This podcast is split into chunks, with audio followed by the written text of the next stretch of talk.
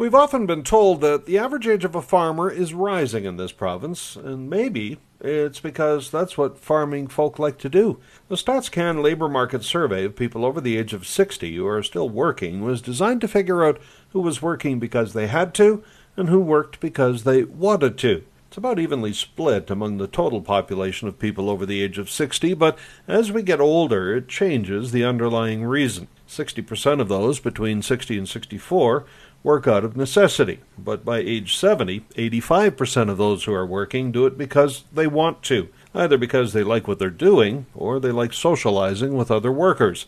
When you break it down by industry, the most likely person to stay on the job longest because they choose to is a farmer. Two thirds of them stay on past age 60 because it's what they like to do. Professionals are second on that list, while those in transportation and warehousing are most likely to be there because it's necessity. I'm Paul Martin.